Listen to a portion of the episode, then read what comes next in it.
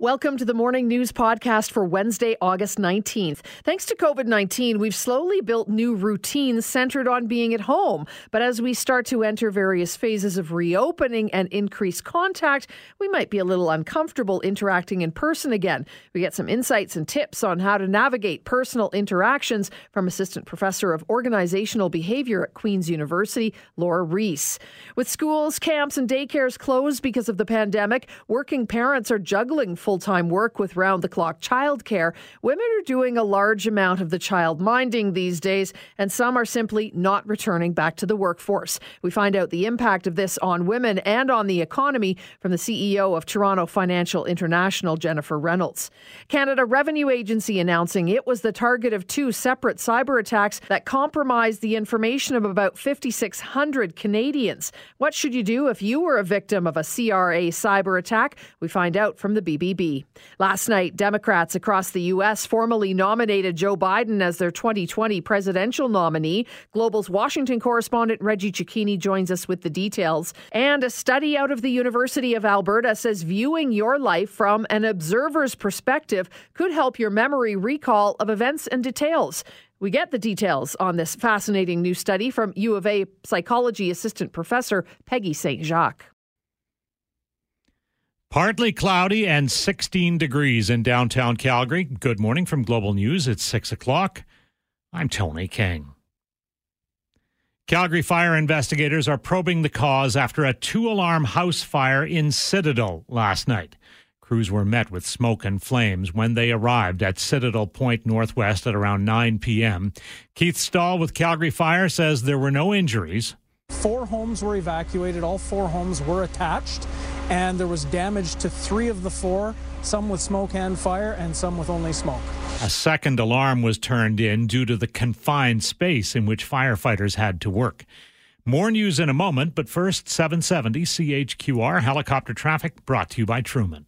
Overall, things are looking pretty good out there on your roads. Deerfoot, Glenmore, and Crowchild all sitting problem and delay-free. I am seeing a small slowdown on southbound Stoney Trail as you pass through that paving in the northwest at Nose Hill Drive. So we'll keep an eye on that and see if those delays develop into anything bigger. Already earning PC Optimum points on groceries and health and beauty? Well, you can earn even faster when you fuel up at Esso and Mobil stations. Visit PCOptimum.ca for details. For the 770 CHQR Traffic Helicopter, I'm Brady Howard. The heat warning remains in effect for today, but it should end tonight. Mainly sunny today, the high 30 degrees, clear overnight, the low 14. Tomorrow, mixed sun and cloud with a risk of evening thunderstorms and a high of 26. More of the same on Friday with a high of 25. Currently in downtown Calgary, it's 16 degrees. With kids due back in class in less than 2 weeks, the province is still working on a set of guidelines to deal with possible COVID-19 outbreaks in schools. Chief Medical Officer of Health, Dr. Dina Hinshaw, was asked yesterday what it would take to re-examine the resumption of in-person learning in schools, especially considering the rising number of coronavirus cases in Edmonton. There is no fixed threshold at this time. But we would work again with the Ministry of Education, with individual school boards, and we are watching very closely the case counts in Edmonton. As you mentioned, it has crossed the 50 per 100,000 active cases mark. There are no additional public health measures required at this time in Edmonton. Hinshaw says those complete guidelines for schools to deal with potential outbreaks will be available next week. Meanwhile, she is asking that 90,000 teachers and school staff throughout Alberta get tested for COVID-19 before the school bells ring. Dozens protested the government's school reentry plan outside the education minister's Red Deer office yesterday. They're concerned the plan doesn't take into account special situations for vulnerable students. Educational assistant Elaine Cardinal worries there won't be enough EAs in classrooms this year as a result of government cuts. Are our classrooms set up safe enough for our students with special needs? They come with such a bundle of needs. With the cuts that this government has made to education, we are going to be at a huge loss. Among the demands is that each public board offer a home learning plan for children with complex needs and emotional supports and counselors available to children at school. Meanwhile, Education Minister Adriana Lagrange will be meeting with the head of the Alberta Teachers Association today to talk about the government's back-to-school plan.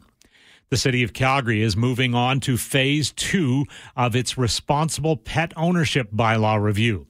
Jennifer Lawler with the city says phase one looked at a wide range of issues, including urban wildlife, feral, stray, and roaming cats, licensing, and vicious dogs. So what we heard from Calgarians in phase one engagement is that they wanted some harsher penalties for problematic animals. And we looked through our municipal scan at what other municipalities were doing around that.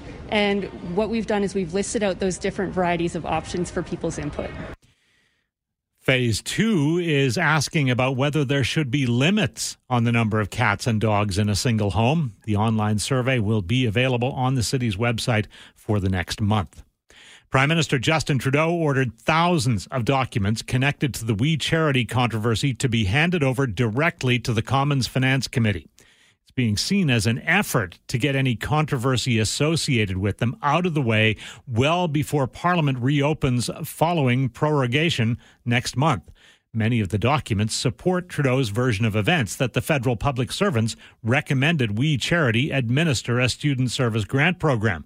But the documents also suggest that Youth Minister Bardish Chagger helped get We on her bureaucrats' radar, and political staff in Bill Morneau's office helped to keep it there. An evacuation center has opened in Penticton for people living at more than 300 properties evacuated near Okanagan Falls. More than 3,600 properties in southeast Penticton have also been put on evacuation alert.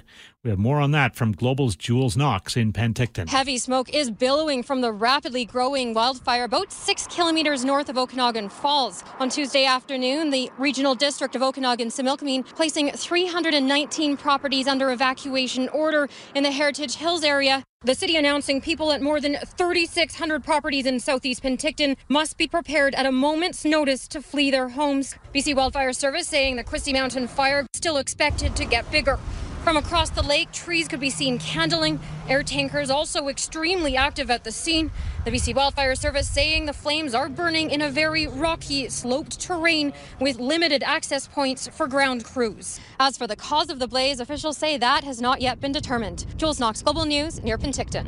It's 6:06. Breaking news when it happens. Our next scheduled news at 6:30. I'm Tony King.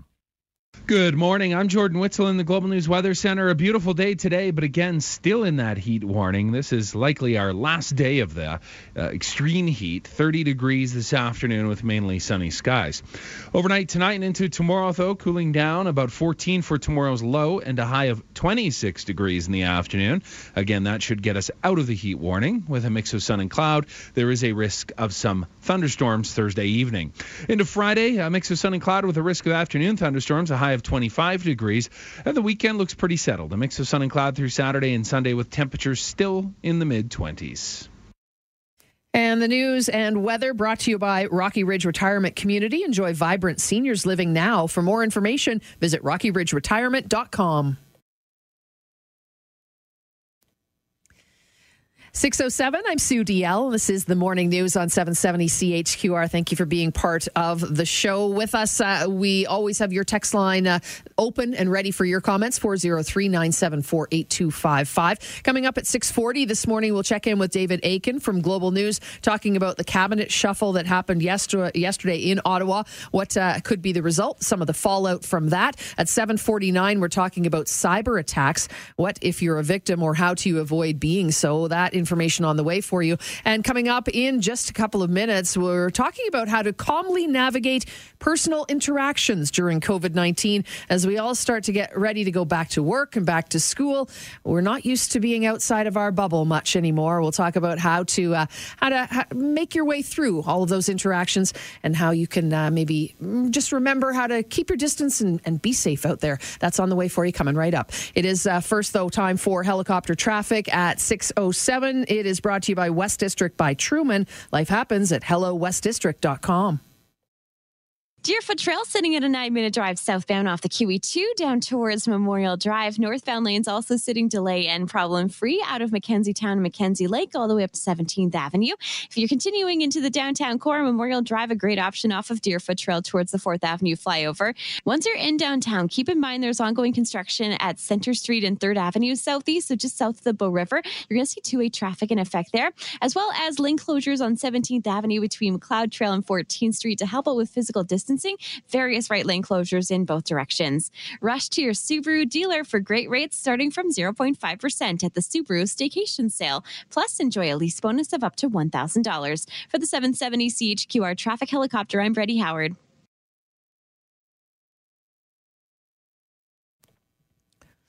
.09 now, and thanks to COVID, we've slowly built new routines centered on being at home or by ourselves in our own little bubbles. But as we start to enter various phases of reopening and increased contact, there are some out there who may feel uncomfortable interacting in person once again. So with some details on how we might make it our way through that, we're joined by Assistant Professor of Organizational Behavior at Queen's University, Laura Reese. Good morning, Laura.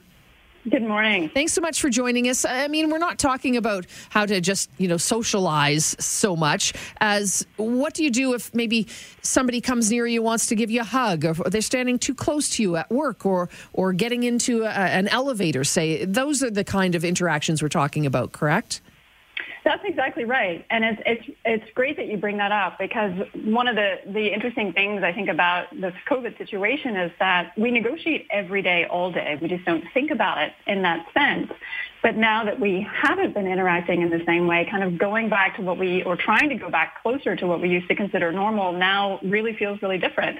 And it's kind of making it more salient, I think, that we do need to negotiate some of those sort of rules of interpersonal interaction that we're really just not used to having to negotiate. What do you think is key? Is it sort of, before we even leave our homes and get back out into the world, is to prepare and maybe plan ahead as to what we're going to do? Should someone try to give you a hug or just figuring out what you're going to do when you go back to the office, for example? That's exactly right. I think practice and planning beforehand are the two most important steps to any negotiation. The more you can sort of think through different scenarios, have a backup plan. In the article, I talk about how it's called a BATNA, the best alternative to a negotiated agreement. And it's the thing that you'll do. And simply having that comfort of thinking, if this situation happens, then I'll do this behavior, gives you sort of psychologically and physically even a really concrete alternative that makes it less stressful in the moment than when you're faced with a situation that in this case you would have anticipated or even practiced for, and that then makes it less stressful if you hadn't tried to think through some of those options beforehand. It's a great point, and you're referring to an article in theconversation.com and psychological comfort. I mean, it can really, start playing on your mind if you start thinking about those scenarios and you don't have a plan. Before you even get to them, you've kind of psyched yourself out. Right. And the more you can sort of deal with that in advance and think, I have this, I know what to do, I have several options, I'm comfortable in my ability to handle this situation, that actually reduces the threat and in a stressful situation. Even if it's not exactly the scenario that you imagined, it's close enough that you can immediately think of a few options. And we know that in a stressful situation, if we haven't practiced it or haven't run through it, we tend to fall back on what's called overlearned routine. So this kind of knee-jerk reactions, automatic reactions. And so the more you can actually sort of practice and think through positive overlearned routines that you want to engage, the more helpful it will be. We see this all the time in firefighters and medical personnel and et cetera, who practice those stressful situations so that they have an option and sort of have rehearsed those alternatives before they even approach the scene. Hey, it's a new world, so we need to start thinking about that and practicing what might happen when we go back to work, back to school, et cetera. And I think, one of the keys in the article too is that we shouldn't take it personally, because everybody has a different situation, whether it's their own health, their family, how they're feeling in terms of comfort over this virus, and we need to respect that, right? Yes, exactly. And we can't know everything that another person is facing. And so when you sort of take a step back and really think about the situation from a problem-solving perspective, it makes it less tense, it makes it less personal. It's more, hey, we're in this situation, maybe we didn't mean to be, but how do we address this so that we both walk away whole, we can both walk away happy and safe, so that we can address, you know, my concerns for XYZ, but also those concerns that I don't know that you have or the reasons for your behavior that can also make you walk away whole too. I like that you sort of refer to it as a micro negotiation, because not only is it one within yourself and your own mind, but with all of those that you're going to encounter as you're wandering around the world these days. Absolutely. Absolutely. I mean, I tell my students all the time when I teach negotiation, particularly, it's often something that we don't like. Most people just really think that they don't enjoy negotiations. But I think that part of that is a problem of how we tend to think about negotiations. When you realize that you're actually doing it all day, every day, if you've ever agreed with a friend about what activity to do or with a family member about who's doing some chore, those are all negotiations. And so when you put it in that perspective, you take away a bit of the mystique and the stress of thinking, I need to figure out what to do in this tense negotiation situation. It's no, you actually have been practicing this your entire life. So true. So your advice moving forward, do you have any a couple of tips for us maybe to you know, think about as we head into this new world of going back really in September? Right. You know, the only thing I would offer is just to say, I think the joy of human behavior is that when you're dealing with humans, there's never a single right answer that will always work. So again, sort of thinking about every interaction as a micro-negotiation and practicing and planning and getting in that problem-solving mindset really can help you, I guess, enjoy the process a little bit more and really take other people's perspectives, to be kind to each other. It's really easy, I think, in this time to let our emotions get carried away instead of being productive with them, to get kind of swept up in the moment. And the more you can actually think about it as a mutual problem that you can solve and keep you both happy, often that works really, really well. Great points. Thank you so much for joining us, Laura. Appreciate your time. Thanks so much for having me. That's Laura Reese, Assistant Prof of Organizational Behavior at Queen's University in Ontario. Are you concerned about, you know, are you maybe going back to work in September, or are you going to be in an environment, whether it's school, work, whatever it might be, where you'll be around people more and you're kind of worried about it? I know I've talked to a lot of parents who are worried their kids are going back to school, they'll be around people more, and they're a little bit hesitant about it because it's just a new world for us, right? So is that something that's bothering you, or do you have any advice you want to share with us? You can text 403-974-8255. Let us know how you're feeling about that. As we look to the West and we look into BC, they're looking at some stricter penalties and perhaps even police enforcement over COVID-19 regulations in British Columbia. And they've had some spiking numbers there, and they are looking at maybe some penalties for rule breakers. The minister, Adrian Dix, said they are meeting to map out a surveillance and an enforcement plan. That plan will come into effect later this week. And he said after it's announced by the province's attorney general, they'll put it into practice. And that could mean stricter penalties. Local police might even be part of that enforcement program. They say they don't want to let a few wreck it for the great majority. So that's the reason they are taking action. Now, here in Alberta, you heard some of the numbers yesterday from Dr. Dina Hinshaw, putting some context behind the numbers as the province's schools get ready to reopen. And our province's top doctor saying that we have to understand the numbers as they've given them out. Alberta, over the past week, averaging about 2 new cases per 100,000 population per day. That compares with average rates of more than 25 new daily cases per 100,000, say, in Florida, Georgia, and Texas, where school reopening issues have been identified. So, I mean, we are in good shape here. We've gotten a handle on that little bit of a spike that we started to see at the beginning of August. And I think, you know, we just have to remember, yes, the death rate is it's small and it's affecting our aged population, our seniors.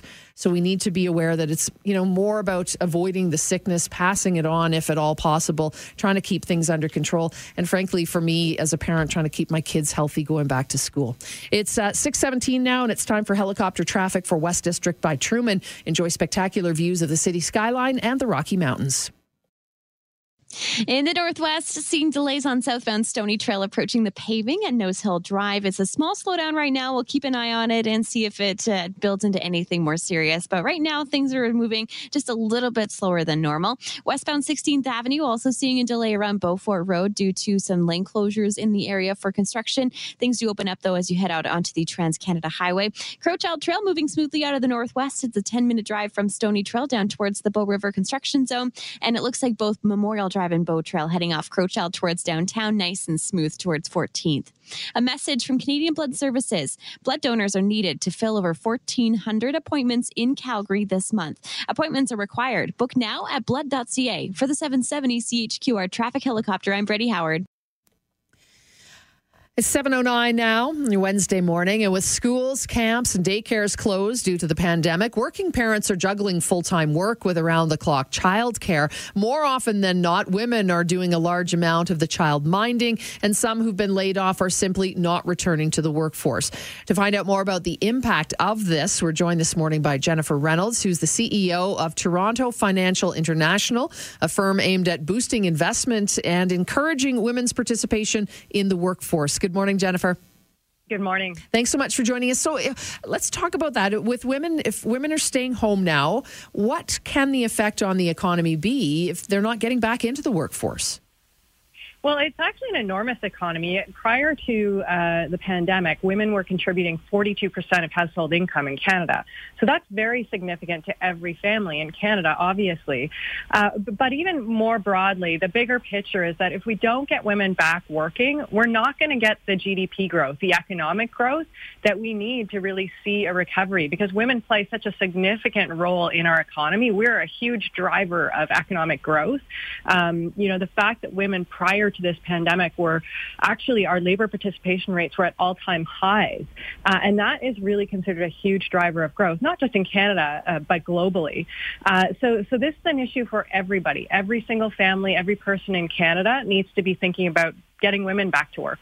At this time around, it is more so we're seeing unemployment rates for women much higher than men, which is, it's often the opposite. And then, I'm seeing a report last month from RBC saying that the hit on women's employment, unprecedented, 1.5 million women in Canada losing their jobs just in the first 2 months of the pandemic. So what do we need to do in order to encourage women to get back at it?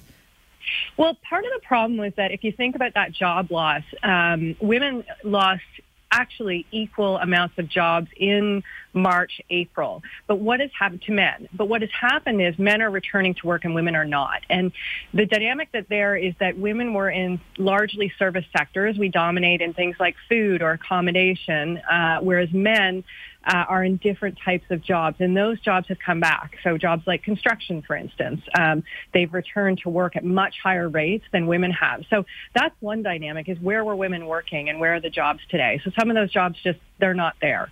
The other dynamic, though, is that many women actually aren't even looking to go back at this point. And of course, childcare is one of the key factors there, that if they don't have childcare, if schools don't reopen, they're staying home. They're staying home to take care of their kids, and they don't feel that they have an option. And particularly if they work outside the home, they certainly can't return to work. And even those who are trying to do their jobs from home, it's very difficult to be caring for particularly small children while trying to get on a video conference call or get some work done. So that's actually really disturbing that women are completely dropping out of the workforce.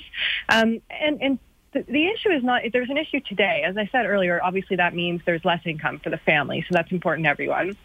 But I really believe that if women stay out of the workforce for an extended period of time, this will set us back over the long term. It's been a long struggle to get women working at higher rates, to get women into different sectors in the economy. And if the longer we stay off, the harder it is to come back, obviously. Mm-hmm. It's tricky to get back in if you've been out for a year, 2 years, or, God forbid, longer. And you've lost those wages. You've fallen behind in your career. You're going to make less when you go back. So to make that back up is going to be a real struggle for women. So I think we're facing, a real crisis. I think we're facing women falling back significantly relative to where we were pre-pandemic. So as we think about recovery, we have to make sure that policies and stimulus spending are targeted to make sure that everybody gets back to work, i.e. women. So is there stimulus spending going to the sectors where women work? Right. Is there retraining? Because quite frankly, some of these jobs may not come back, right? That's very true. Yeah. I mean, we may need to sort of retool, reskill part of the workforce. And so we need to really be thinking about that in terms of when we think about policy, when we think about initiatives private sector can take, are we targeting fairly and having sort of a gender lens when we think about getting people back to work. So many points you bring up there. I mean, you know, the glass ceiling for sure. We've worked so hard as females to break that glass ceiling and to, you know, start to be more equal in so many different jobs, and to lose that, you're right. You're losing so much momentum. And then, you know, of course, as you said too, childcare costs. Is it worth going back to, you know, a lower paying job if you have to sort of start over again? The childcare costs just don't make it feasible for women to get back into the workforce sometimes. Yeah, you know, what I always respond to that, though, because I hear that argument often, even pre-pandemic. But I think the reality is even, and you know, I've certainly felt this way at times, that everything's just going to childcare, right, when you're going to the office or going to work. But even if you have a few years where it is like that, the reality is you're still in your career, and your career is still advancing. And then when you get to, you know, hopefully you get to a point where what you're earning will eventually increase over your childcare costs. But, you know, your kids do grow up, right? True. And then you're going to find yourself, you know, in my case, I have teenagers now. So, you know, childcare is a little bit different when you have teenagers from when you have, you know, young children. And so staying in and continuing your career is actually, over the long term, really important to, first of all, your own personal mental health. Yeah, mental health for sure, self-worth, but then, you know, overall to your income for your family. I really do think that it makes a difference. And, you know, more broadly, it makes a difference to the economy, right? Because if women are working, we're also spending money and buying things. We're the consumers. So it's good for everyone if we're out working. Is it affected females? That's the stats of entrepreneurs. Are there a lot of women who are entrepreneurs, sort of maybe working from home, small businesses? And I think in my world anyway, my partner and a lot of people that we know have lost those small, you know, entrepreneurial positions and jobs and businesses that they started through this pandemic. And how do you build that back up? That's another question too. Yeah, and when I was talking about when we think about stimulus spending or who we're helping as we try to recover in our economy, small and medium-sized businesses are one that we really need to target, because to your point, many women are working in small and medium-sized businesses, their own business, or even, you know, in someone else's business that may employ 3-4 people. So getting funding to those people and allowing them to stay afloat throughout this period and hopefully recover and grow again is very important. We also see a lot of women working in the not-for-profit and charity sectors. There are about 70% of the employees in those sectors. So again, there's something we need to think about. We don't want all of those charities and not-for-profits to go under, because that's another area where women won't regain their employment in those areas. Plus, those organizations do some good work, and we need them. So these are the types of things we really need to think about, is how we target support as we go forward. It's not just there isn't one answer. I think we really need to be smart about the support that we provide. The New York Times refers to this phenomenon as a she session, not just a recession, but a she session. So is it time for us to pressure the government to get support for women then, to get them back to work? Is that what our next step has to be? Absolutely. We need to be, this can't be an issue that we think about a year from now, 2 years from now. It'll be too late. We've got to be doing it today. As we think about recovery, we have to make sure that an important part of that is getting women back to work. I mean, think about it. Women have been 50% of the university graduates for 30 years now. We're an important, you know, if you leave all of us on the bench, so to speak, you're leaving an important part of the workforce behind here. So it is critical that we get women back to work at the same rates that we're getting men back to work. And, you know, one thing to think about too is which sectors women are working in. And I think there's probably some good work we could do to get better diversity across sectors, because we do find women dominate in lower paying jobs, in lower paying sectors. And so we should be thinking about that from an economic perspective too. Why, if we have a very highly educated workforce of women, are we ending up in sectors that pay far less? So we should be thinking about how we drive women into those higher paying, higher productivity jobs, technology jobs, for instance, you know, jobs generally, the science, technology, engineering, math, you know, you always hear that. Why don't we have more women in those areas? You know, those will be the jobs of the future. And we really need to think about getting women not just back to work, but hopefully in jobs of the future, and jobs which really put them on equal footing and provide sort of economic equality as well for women. Fantastic points. Thanks for joining us, Jennifer. Appreciate your time. Thanks very much. That's Jennifer Reynolds, CEO of Toronto Financial International. It's tfi.ca. It's 7:17, time for helicopter traffic for West District by Truman, a community connected to its city. We're just checking out routes into the downtown core. It looks like Memorial Drive is moving well off of both Crowchild Trail and Deerfoot if that's going to be on your route. We are also checking out Crowchild Trail at south side of the northwest, southbound lane sitting at 10 minutes from Stony Trail down towards the Bow River.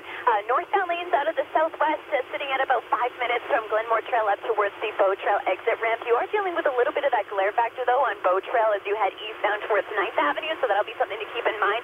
But Glenmore Trail, that's also moving well through the southwest, eastbound lane sitting at 8 minutes from Thirsty Trail out towards Deerfoot.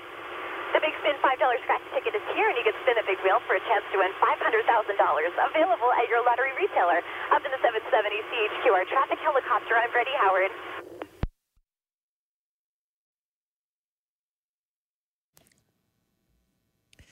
$7:49 now. The Canada Revenue Agency announcing it was the target of two separate cyber attacks. About 5,600 consumer accounts were compromised. So what do you do if you were perhaps a victim of a CRA cyber attack or any other kind of attack like that? With tips and answers, we're joined this morning by communications specialist with the Better Business Bureau serving Southern Alberta and East Kootenay, Shauna K. Thomas. Hi, Shauna K. Hi, good morning. Thank you so much for joining us. So, I mean, that was big news that the federal government announced. That's 5,600 consumer accounts compromised. What do people do if they think, because they wouldn't even perhaps know at this point quite yet till they receive that letter in the mail, that they may have been compromised? What do you do? Right, so that's a lot of information out there in the hands of hackers, scammers. And so we recommend that people check with the credit bureaus, the major credit bureaus, and just put a freeze or an alert on your account. A freeze we recommend because when you do a freeze, it means nobody who has your information can take out credit in your name. If there's no freeze and you're a victim of that attack, people can take out credit in your name and so on. An alert will just flag to say there was some fraudulent activity with your account, and so they will keep an eye on it for you. So we recommend that you do place a freeze on your account. Some people may know already that they have been a victim because they will see that their address was changed or some kind of information on their account was changed. We also recommend that you, if the password that you used for your CRA account, you've used it across multiple platforms, you go in and you change those passwords because it now means that people who have that password can access all those other accounts that you have online. Those are the two top things that we recommend that people do at the moment. If I put a freeze on my account, can I access it still? Right. So when there's a freeze on your account, you won't be accessed unless you lift that freeze. Okay, so you can't do anything with it. So you can't do anything with it, and neither can scammers, hackers, whoever else is trying to.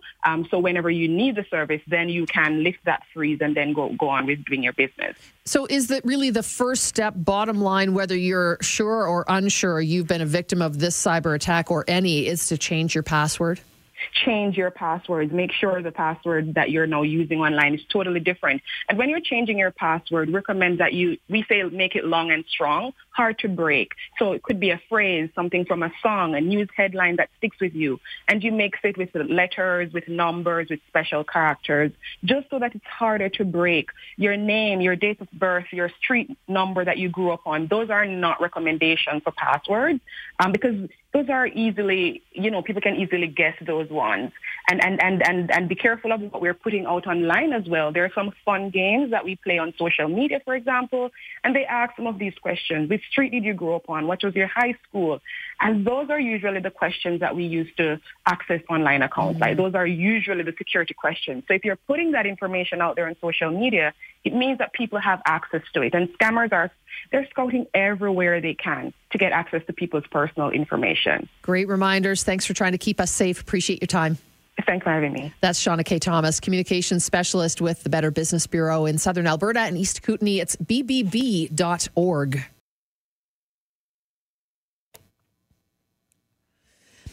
Coming up on 8:12 now on your Wednesday morning, and last night, Democrats across the U.S. formally nominated Joe Biden as their 2020 presidential nominee. Biden will deliver his acceptance speech on Thursday night, but lots more to come before that. And joining us with all the details is Reggie Cicchini, Global's Washington correspondent. Hi, Reggie. Good morning. Where are you? Are you actually anywhere near where the convention should be held? Yeah, we are in Wilmington, Delaware this morning, only about a couple of hundred feet from the Chase Center, where Kamala Harris will be speaking tonight, where Joe Biden will be speaking tomorrow night. And it kind of comes after that whirlwind around the U.S. trip that was done virtually last night, that really kind of took everyone to every corner of the U.S. and its territories as they threw their votes, delegates, and nomination directly behind Joe Biden and Kamala Harris. Your thoughts on a virtual Democratic convention so far? It's been really quite interesting to watch. Are you, as a reporter, or are all of you sort of outside looking in as well, kind of like we are at home? Yeah, look, this is a new way for everyone to be kind of covering and be a part of these conventions. Watching it virtually being, it almost makes it feel like the convention is taking place in your living room, because it's a much more intimate and personal conversation that people on stage, or at least on these virtual stages, are having with the American public. It's not this kind of individual podium surrounded by 10 and 20,000 people in an arena. It really does have that more emotional connection, which is really what the Democrats are trying to go for. And we saw that last night, especially with those delegate nominations, when we saw each state individually, either represented by a state leader or by somebody from the community, saying that this is why they want to put Donald Trump out of office and why they want to throw Joe Biden into the Oval. It really is a much more interesting way to be watching these conventions roll out. And boy, they have rolled out some of the big names: Clinton, Obama, both Hillary and Bill, both Obamas, and Bernie Sanders as well. And some big name Republicans have been speaking out against Donald Trump in support of the Democrats, too. That's been interesting. Yeah, I mean, look, to have last night former Secretary of State Colin Powell and the wife of John McCain, Cindy McCain, get up and speak behind a Democrat who is trying to become the president of the United States goes to show that there's a fear of the GOP that people feel has been hijacked by Donald Trump, and a reminder that there is still some establishment of the old Republican Party that exists still, and they're standing behind someone that they think will be able to work with both sides of the aisle, no matter what the political stripe is. Which is why we've seen over the past couple of nights big Republican names on the ticket joining kind of the progressive side of this party as well, including AOC and Bernie Sanders, and tonight Elizabeth Warren, showing that Joe Biden has the ability, in their eyes, to build bridges to allow everyone to walk back and forth and have a conversation. What's been the response from the president himself? He's on a bit of a tour as well, kind of trying to offset what's happening with the Democrats, but has he been tweeting up a storm on this? Yeah, I mean, look, yesterday he's been kind of counter-programming this for the last couple of days at least, but yesterday his comments towards Michelle Obama, saying that her speech was divisive, one of the very few that was actually speaking out against her speech. This morning he's kind of pushed back a little bit and has switched his tone. He's talking about Big Pharma. He's talking about things that he says that he wants to do. But at the end of the day, the president is trying to just take the spotlight and put it on himself with his travel into some key swing states last night, taking a trip down to the U.S. border to talk about the wall and border security, really trying to kind of take that spotlight, put it on himself, give his base something to rally up against, especially since he has so many members of the former GOP party speaking out against him within the last few days. Have there been any new polling numbers out, Reggie, in terms of support for Trump versus Biden? Well, I mean, look, the last couple of days we saw polls come out that showed that there was a narrowing gap between Biden and Donald Trump. The closest gap came from a CNN poll that showed it was down to 4 points. But nationally, when you're looking at the aggregate, it still shows that Joe Biden has an 8 or 9 point lead over Donald Trump. And with only about 75 days to go until the election, there is fewer and fewer days for President Trump now to try and build up some kind of support, especially considering their convention starts up next week. And we still don't know how it's going to take place. If it's going to be in person, how many times the president's going to speak, and what their list of speakers is going to look like. They're really trying to scramble right now to build some of that kind of faltering and failing support that the president's been seeing over the last few weeks now. We know Biden will accept the nomination formally tomorrow night. What do you think that will look like? Is it expected to be a powerful speech? I guess that's what the Democrats certainly hope for.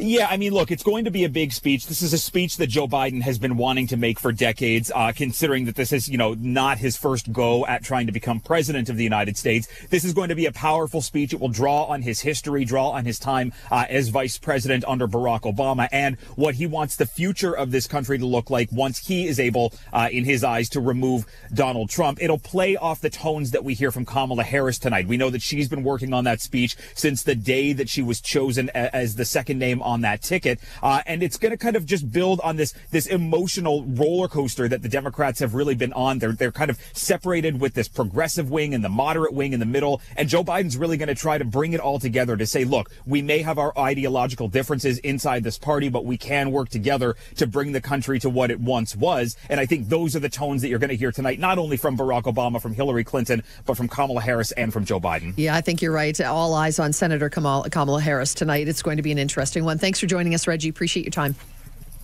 Thank you. That's Reggie Cicchini, Global's Washington correspondent. 8:17 now, and it's time for helicopter traffic. It's brought to you by West District by Truman, Calgary's newest and best master planned community. Well, we're just arriving on scene to what looks to be a rollover westbound Country Hills Boulevard, just after 14th Street by the McDonald's, and just before you reach the community of Coventry. It looks like they've got westbound lane shut down right now, so if you're in the area, you'll need to find an alternate. Or actually, as I look at it now, it looks like they've just actually reopened it, so just the left lane is now open on westbound Country Hills Boulevard as you make your way through to Coventry. Still emergency crews are out in the area walking around, so extra caution as you head through. Also want to watch out for a collision in the community of Highland Park, westbound 40th Avenue at 4th Street Northwest, just off to the right side, causing a minor slowdown. Already earning PC Optimum points on groceries and health and beauty? Well, you can earn even faster when you fuel up at Esso and mobile stations. Visit PCOptimum.ca for details. Up in the 770 CHQR Traffic Helicopter, I'm Brady Howard.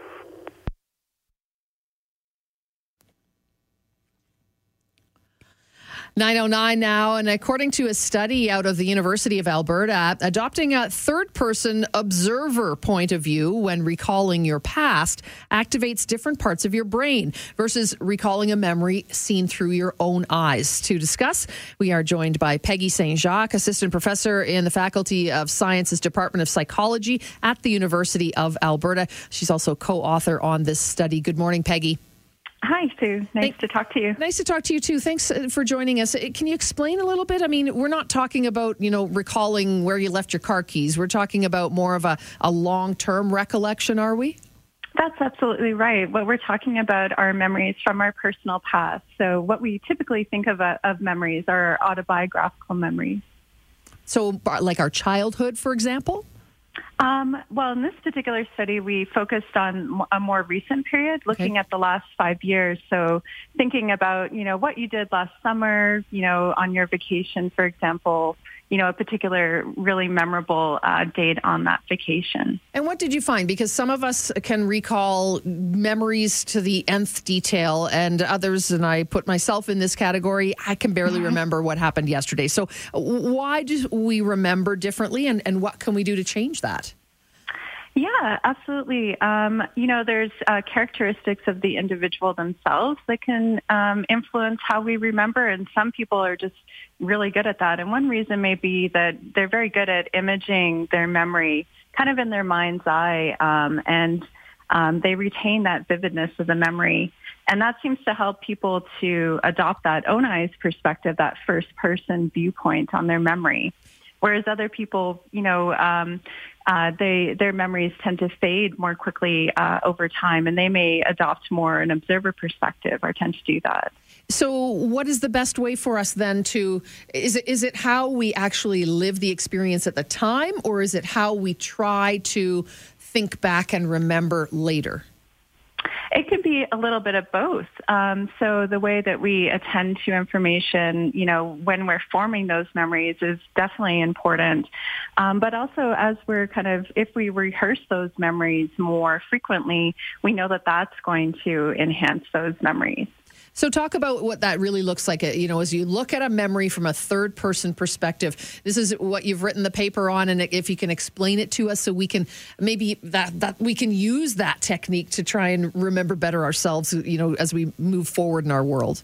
Yeah, absolutely. So I see the third-person perspective as if you're looking at your memory and you're seeing yourself as if you're looking at a photograph of that event almost.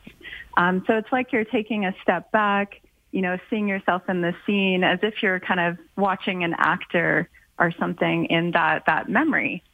So that's different from our own eyes perspective, where we're literally kind of stepping back into our own shoes and viewing that event as we originally typically experience that event. That's a fascinating way to look at it, because, you know, I know so many people who can remember entire movies basically and all the lines from them, and maybe, you know, that's a good way, you're right, to sort of look at our lives or our past so that we can, you know, recall some of the details more clearly. Yeah. And I think what we are seeing is that our working hypothesis is, you know, when we switch our perspective like that, it can allow us to see the memory in a new way. And I think that's really important for understanding how, when we retrieve memories, that can help us to cope with those events in our past. Did you find anything new about how the brain works then, or did you sort of just rely on information that we know about the brain and put that towards your research? Well, what we did find is that the new thing here is that when we take at this observer perspective, it seems to really change the way we retrieve memories quite early in the process. And we found that, you know, the regions like that help us to combine and integrate details and then create that memory in our mind's eye, that those interact much earlier during retrieval. And that might help us to see the past in a new way. What do you hope, sorry for finish up, but I was excited to ask you my next question, but finish up what you were going to say. Absolutely. So we think that this suggests that our viewpoint can change the way that we can reconstruct or put together our memories. So what was the purpose of your paper? Is it because I'm sort of thinking now that could this potentially lead to, you know, helping Alzheimer's patients, for example? That's very interesting. Yeah. Well, we do, in this particular paper, we were just looking at healthy young adults and trying to understand how perspective is changing the way our brain interacts.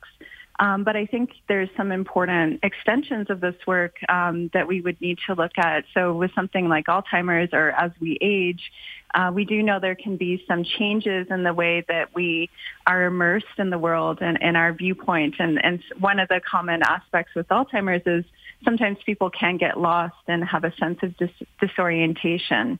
And that may be linked to this ability to adopt different perspectives and to interact in our space. So from what you have learned, what advice would you give us as we move through our lives?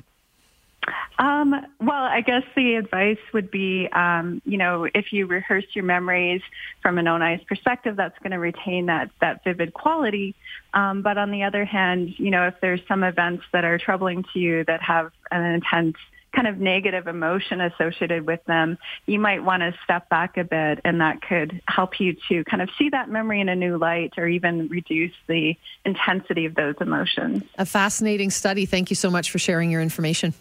Thank you very much. That's Peggy St. Jacques. She's the assistant professor at the Faculty of Sciences Department of Psychology at the University of Alberta, and a co-author on that paper about recalling memories and maybe different ways to recall things. And a texter just says, that's exactly the way I remember things, is through pictures and watching in your mind, in my mind, says this texter. So maybe that's something that, you know, I'm terrible at remembering certain things.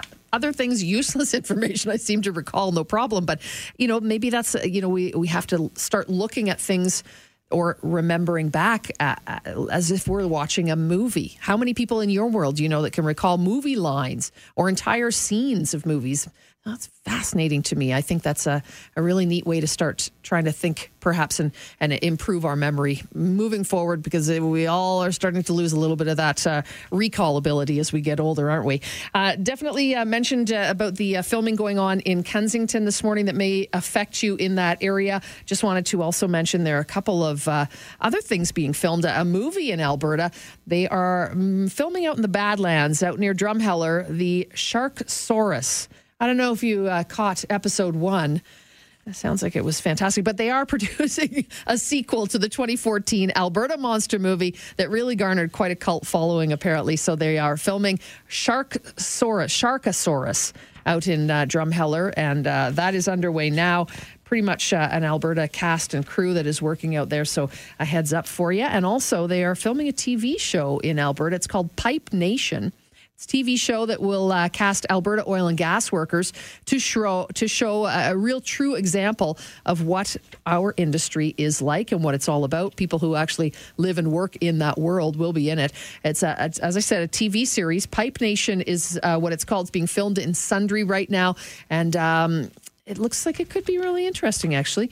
They are going to talk to real-life people, film some of the real-world experiences. It's meant to spotlight the colorful nature of some of the individuals that work in oil and gas out on the front lines, for sure. And filming of the pilot will be completed by the end of August. And then they're hoping for streaming services to pick it up for a 10-episode season. Pipe Nation, look for that on television soon.